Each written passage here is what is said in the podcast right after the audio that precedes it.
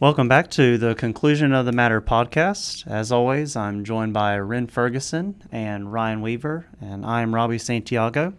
Solomon writes in Ecclesiastes chapter 12, verses 13 and 14, Let us hear the conclusion of the whole matter.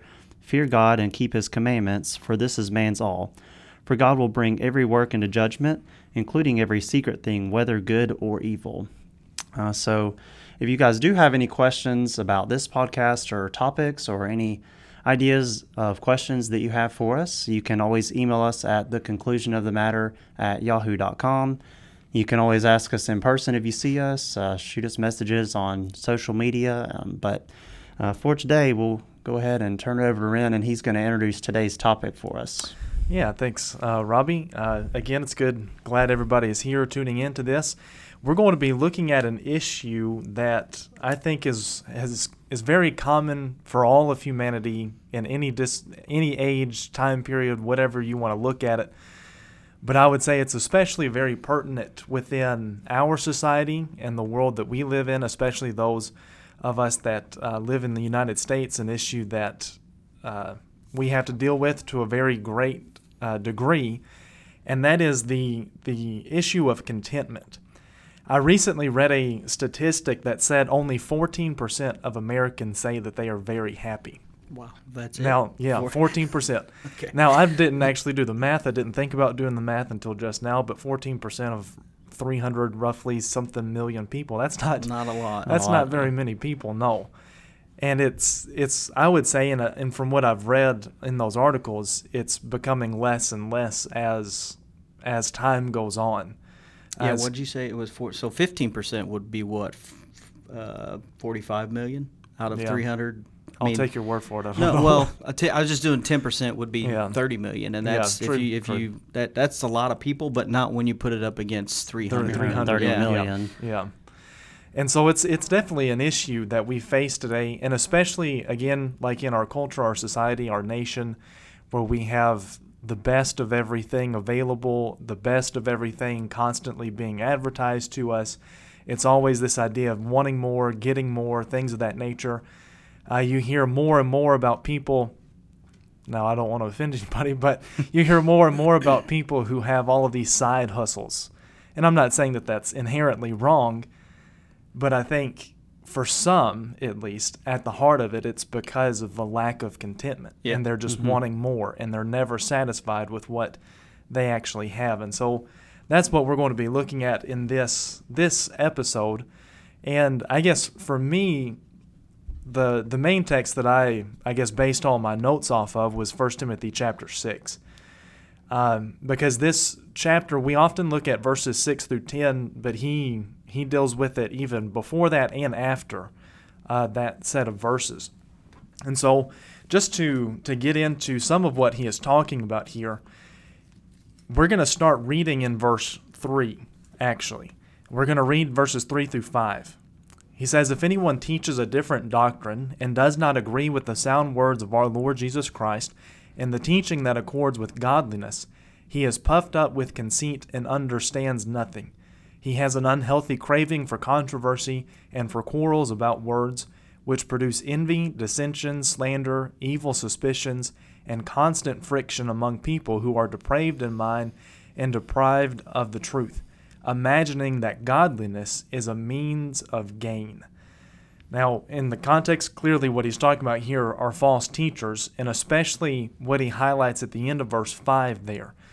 Those people who teach falsely, they perceive godliness as a means of gain. Mm-hmm. And I think we can look at this in a couple of, of lights. First of all, specifically what he's talking about here people who teach false doctrine specifically for the purpose of exploiting their audience. I know every single one of us can think of a handful of people that we know of, very famous people who do that very thing. Mm-hmm. Oh, you want to go to heaven? Well, Send us send us your money. Yeah, and uh, so that's certainly certainly an aspect of it. It, it. And that's also what Paul addresses at the end of his book to the Romans in Romans chapter sixteen, uh, verses seventeen and eighteen. He states that they uh, don't really serve God, but they serve their own appetites, their own desires. And so again, he's stating godliness as a means of gain. And I know I've used this example before. I thought I had used it more often than I actually did until Ryan said something. But I think a lot of times that's a prominent uh, attitude, even amongst some Christians. Though they're not teaching false doctrine, they view almost their Christianity as a means to an end of things that they desire here on this earth. And that example that I used of treating God like a vending machine. We come here, we go to worship, we press the buttons, and then we expect Him to give us whatever we want. And uh, I believe James talks about that. The vending machine? No, well, I know. I'm just I'm just praying, and, and Yeah. he says you don't receive it because, you ask asked- amiss. Yeah, yeah. Mhm. For you had the the wrong motive. Right, Yeah. right. Exactly. Um, I had, and I think you're going to get ready to jump into verse six. I'm assuming. Yeah, here, Uh, yeah. Go ahead. No, I was just I had that that down. Um, he he he he then continues. Now there is great gain in godliness with contentment. right. And, and what does contentment even mean before we even go any further? I would define it as being satisfied. Okay, satisfied, a state of being Yeah. satisfied. Um, I found an interesting definition, and while at first reading it, I was like, really? And then I'm like, yeah, I could see that. And it is accepting adequate despite wanting more or better.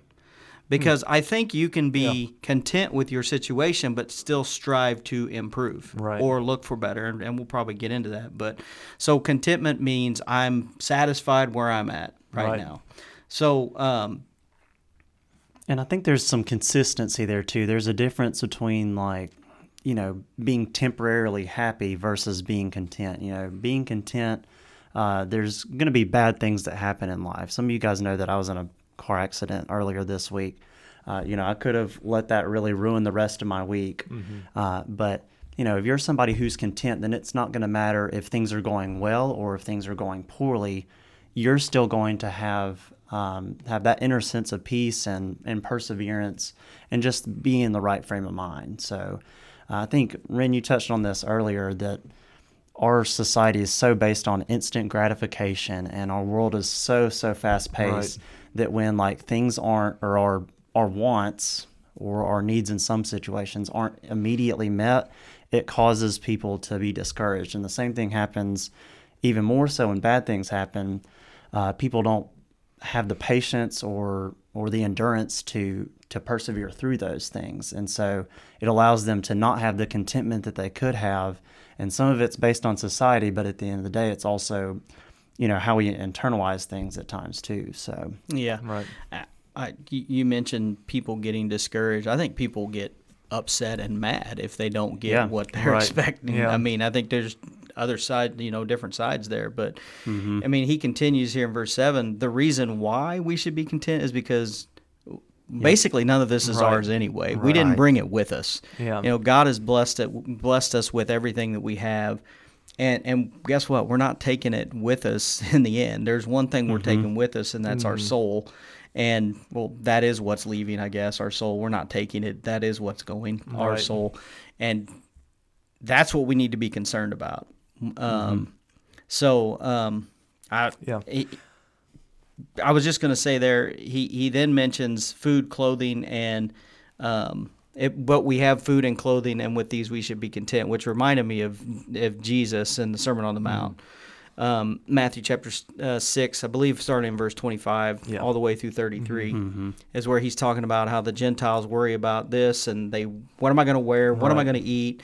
Um, and at the end of the matter, verse 32, um, he said that, I have it here real quick. Um, for the Gentiles seek after these things, talking about anxious about clothing, food, whatever. Um, seek after all these things, and your heavenly Father knows that you need them all. But seek first the kingdom of God and His righteousness, and all these things will be added to you.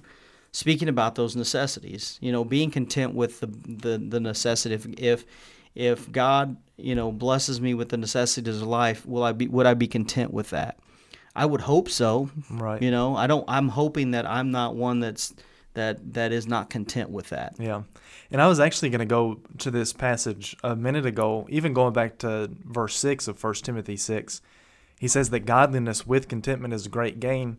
And I had the had the point where in my mind godliness, if exercised correctly, actually leads, Leads to, to con- Mhm. contentment.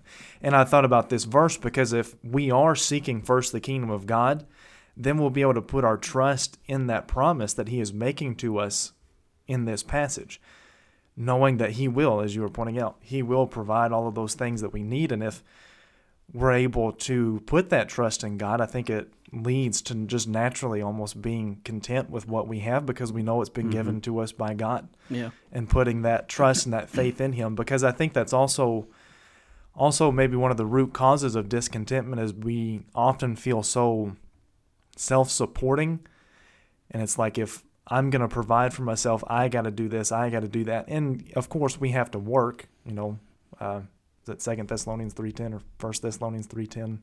You don't work, you don't Yeah, eat. yeah. Yeah, and that's important to me. So. Right. yeah. Uh, but and so sometimes we feel so self-efficient that we don't put our trust in God, hmm and that I think in turn leads us to not realize that everything that we have has been given by Him. Agreed. And so I think godliness, if again exercised correctly, naturally leads to that contentment because we can put our faith in Him. I think that you hit the nail on the head there too, and uh, we've been studying the life of Christ recently, and and recently we've been looking at the the story where Peter's walking on the water, and it's when he begins to you know worry about all of these other things that are going Quits on looking at around Jesus, him. right? Right. He Yeah, when he- at, he looks at the the waves. He doesn't and the focus wind. on what he should be focused on. Exactly. Exactly. So to y'all's point, when we're focused on Jesus and focused on you know living that godly life, then we're not going to let all these other distractions cause us to sink like Peter did. So mm-hmm. it's when it's when we kind of take our eyes off of those things that we let all these other things about well, you know what are we going to eat, what are we going to wear, you know.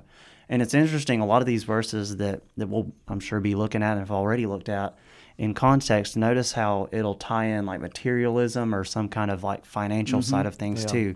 It's when we worry about those worldly things that we lose our focus. So Right. And going back to 1 Timothy 6, as Ryan's already mentioned there in verse 7, the reason why we need to be content with what we have is because we can't take it with us. It Mhm. reminds me of what Job said, Job 1 and verse 21, where he said, Naked I came from my mother's womb, and naked I shall return there. The Lord gave, and the Lord has taken away. Blessed be the name of the Lord. We all know that whatever physical possessions we have here, we're not going to be able to take with us. Yeah. And we hear all these stories about people being buried in their cars, and we hear about one example that I always think about is, uh, oh, Frank Sinatra. He was buried, if I remember correctly, he was buried with a pack of cigarettes, a lighter, a bottle of Jack Daniels, and a roll of dimes. And he said that he wanted that just in case he needed to make a call. Well, inflation's going to get him. By Yeah, now, really. But, but, but also it's it's also to me when people do that it shows what they loved most in this world and Yeah. even in Mhm. death they wanted to cling to it Yeah, and you hit on that key word there, love. Um, and it, it- Solomon says in Ecclesiastes chapter five, verse ten, "He who loves money will not be satisfied with money, nor he who loves wealth with his income. This is also vanity." The point there is, if you love it, it's never going to satisfy No. you, and you're going to. I mean, his point there was, if you love your wealth, you're not going to be satisfied with your income. You're going to try to right gain more and gain get more. And again, I'm not saying it's wrong to try to better yourself, get an education, get a promotion, but it's what are you putting in front of that, or where are you putting Right. that priority over your priority as being a Christian? right yeah, it's where That's your where- focus is. yeah. right Mhm. and honestly i had never really thought about this until you were mentioning that in ecclesiastes 5 when you think about what solomon is saying there he's describing addict behavior Agreed. Mhm. Yeah. because n- what we have is never enough. You talk to any More and more. alcoholic, drug addict, what they have is never enough. They always need more. hmm And it's and it really is for a lot of people. It becomes an addiction. You're not almost. satisfied, Yeah. and we go back to the original definition: is being having that attitude of of being satisfied. right. Um, you know, you went to to First Timothy chapter six. I contentment. I always go to Philippians, 4. chapter four Yeah. Mhm. because Paul, you know, writing in prison. Um, I'm going to pick up in verse 10. He said, I rejoiced in the Lord greatly that now at length you have revived your concern for me. You were indeed concerned for me, but you had no opportunity. Not that I am speaking of being in need, for I have learned in whatever situation I am to be content. I know how to be brought low, and I know how to abound. In in any and every circumstance, I have learned the secret of facing plenty and hunger and abundance and need. Um, before we go to verse 13, but here he's saying he's learned it. It's something he has Yeah. he has striven for, something that he has put work into to learn how to do it. Right. And that's why I think that it's not automatic, I don't No. think. I think it's it's something that we have to work at. Um, and you think about Paul, he was a Pharisee, probably I don't know his net worth, but I mean the Pharisees Mm-hmm. He were was probably pretty Pre- well off. Yeah, um, Pharisees were were you know in the wealth, they were in the power. So he says he's been in both, and now he's in prison, and it's not like our prison. It's not like where you Yeah. got three squares and a I don't know the saying, but um, there's three squares and something, three square meals and Oh. at at, at, at Yeah, prison. But yeah. I, I've never been, so I don't know. I don't know. Me Uh, either. but this is a different situation than what we would consider, you know, and he's he's content. He's satisfied. And this is where I go back to that definition of he's he's um he's okay with his current situation. He accepts it as adequate, but he would want to get out, right? Right. Because he even tells the Philippians he hopes to come see them. He's hoping that he can improve his situation, but if this is where he's at, Paul's content with it. Right. And I mean, you think about even while he was there, you mentioned the fact that he was in prison. He wrote it, three three of his books, or is it four, while he was here in prison this time. Ephesians, Philippians, Colossians, I know. And I think is Philemon the one where it's like he may have written it Oh, here, may have not. know. I, can't remember. Uh, but yeah, if he can say that he's learned to be content in that situation, and that was the that was the thing that I thought about in this passage too. It is a learning process Mhm. hmm because it doesn't necessarily come naturally Agreed. to us. I think it's almost I don't want to say counternatural because Right. we are we have desires in us, Mhm. right? We have the wants. Um, It's definitely not natural to be, you know, in prison where, you know, Right. in that you don't know where your next meal's coming from. Like all these different things that he's going through, it's definitely not natural to be content in that well, situation. Also, I mean, earlier in this book, in chapter two, in verse fourteen, he says, "Do all things without grumbling and Oh, disputing." yeah. I don't think Uh-huh. that's very natural either. agreed. Yeah, I think uh, continuing on here, he then tells us how he's he was able to accomplish it Right. Through Christ who strengthens me. Yep. And I got and I, I think back to where he prayed for the thorn to be removed from his side. And the answer was no. And Paul was what? Content Yeah. with that answer and mm-hmm. said, said, "Your grace is sufficient." Yeah, and Yeah. when I am weak, Then I'm strong. then I'm strong. Yeah. So Yeah, those are good points. And it even reminded me of in Matthew chapter 5 when he says, Blessed are those who hunger and thirst for righteousness, for they shall be satisfied. You know, if we're striving after that, we're going to be satisfied. But if we put all of our faith and all of our attention in all these other Mm-hmm. things, then, like we were talking about a few minutes ago, we're never going to be satisfied. We're always going to want more. We're always going to want better. We're going to want inst- want that instant gratification. So, Right. And then, uh, do y'all have anything else on that? Mm-mm. Okay. I'll move on, or we'll move on then to 1 Timothy 6 and verse 10, because, well, actually, verses 9 and 10. Um, because he says, But those who desire to be rich fall into temptation, into a snare, into many senseless and harmful desires that plunge people into ruin and destruction. For the love of money is the root of all kinds of evil. It, it is through this craving that some have wandered away from the faith and pierced themselves with many pangs. And so here he is highlighting, he talks about how we need to be content, first of all, but then he describes the dangers of not, not being, content, and how we can fall into temptations. And the beginning of verse 10 is, I think, really important because people Mhm. always say that money, Money, is the root of all evil, and that's not what he says. He says the love of money is the root of all evil. And I always think about, especially, I mean, there's so many biblical men and women who were wealthy, like and who made him wealthy? insanely wealthy. Mhm. God. God did, right? Like I think about Abraham. He was incredibly wealthy. Whenever Lot was captured, he was able to send 300 servants to Mhm. go rescue him. Well, what about Job? Yeah. Job, he had how many thousands of yeah, animals, animals I don't and remember. He had servants too, and He had multiple yeah. houses. And in fact, I think it says that, or maybe that's at the end of the book of Job, where God restored all of his wealth. Maybe it was even before. It said that he was greater than any man of Oh, the East, I mhm. believe. So he was the wealthiest man in that entire region. Even I think of Solomon, and Mhm. you know, Yeah. after after it all, he said that you know all these other things in life are vanity. You know, vanity. Well, and of he's the one that said money's never going to satisfy you, and if Right. anybody would know that, It'd would be it'd him. Solomon, him. Yeah. Mhm. Um, I think that you look at you know, Jesus' warning in Luke chapter 12, verse 15. and he said to them, Take care and be on your guard against all covetousness or greed, for one's life does not consist in the abundance of his possessions. And you see these bumper stickers.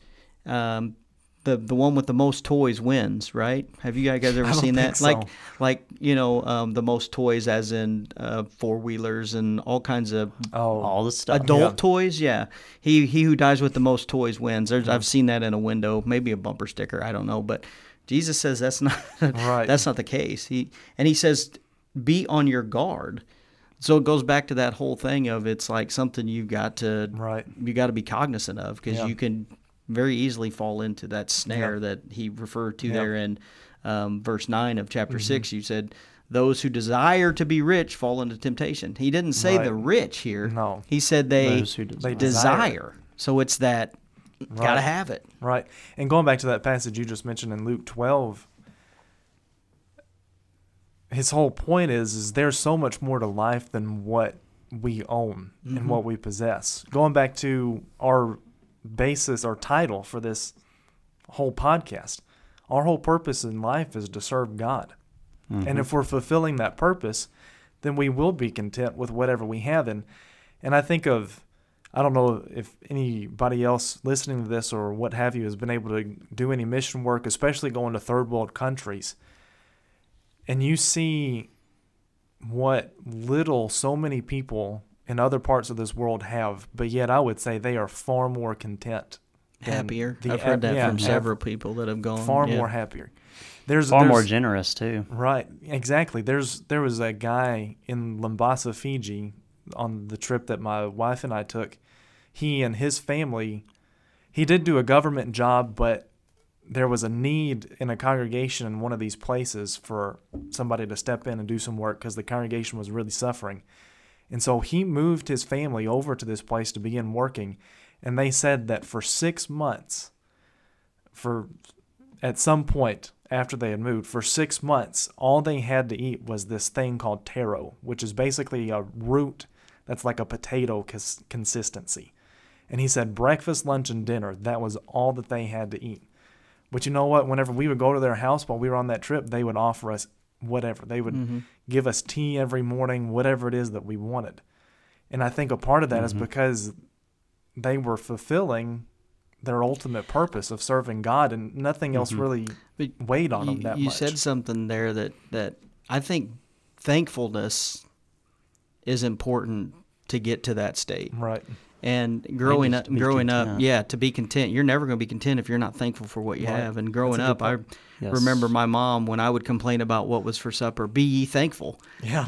I'm like, okay, good point. Uh, but you know, if you're not thinking, and I was thinking about those people, they were probably thankful Yeah. for that what Yeah. they had, even though they would have maybe wanted to improve it. right. They were okay with what they had at that Right. point in time, And and, they were grateful. Yeah, and that's essentially what I think Paul is saying in 1 Timothy 6 with food and clothing. Whether, let us be content. Be thankful for what you have. Right? Yeah. Yeah. And I That's a think good it's what we were talking about a few minutes ago too, realizing that all of these things aren't things that we've like, you know, earned from our own accomplishments. That all of this stuff is from God, and if Mm-hmm. you forget that, that's when you lose your contentment. When you lose your possessions, lose you know money, you aren't as generous, and it's because you think that it's mine, it's mine, it's mine, instead of that being you know humble about it and realizing that this is something that God's blessed me with or given to me and being generous with what We're we just have. stewards of it. Yeah. I mean, Yeah. we're like those the the parable of the talents, right?